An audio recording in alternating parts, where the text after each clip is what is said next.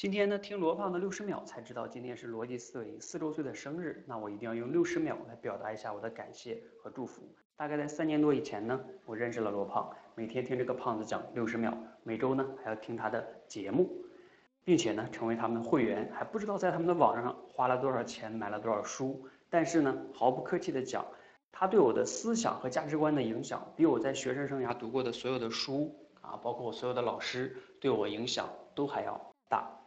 大概在两年多以前呢，我开始运营“说话改变世界”这个社群，完全没有经验。在这过程中呢，摸爬滚打，其实受逻辑思维影响非常非常大。包括今年呢，我开始运营的六十秒口才训练营的六十秒的起源，也是罗胖死磕六十秒。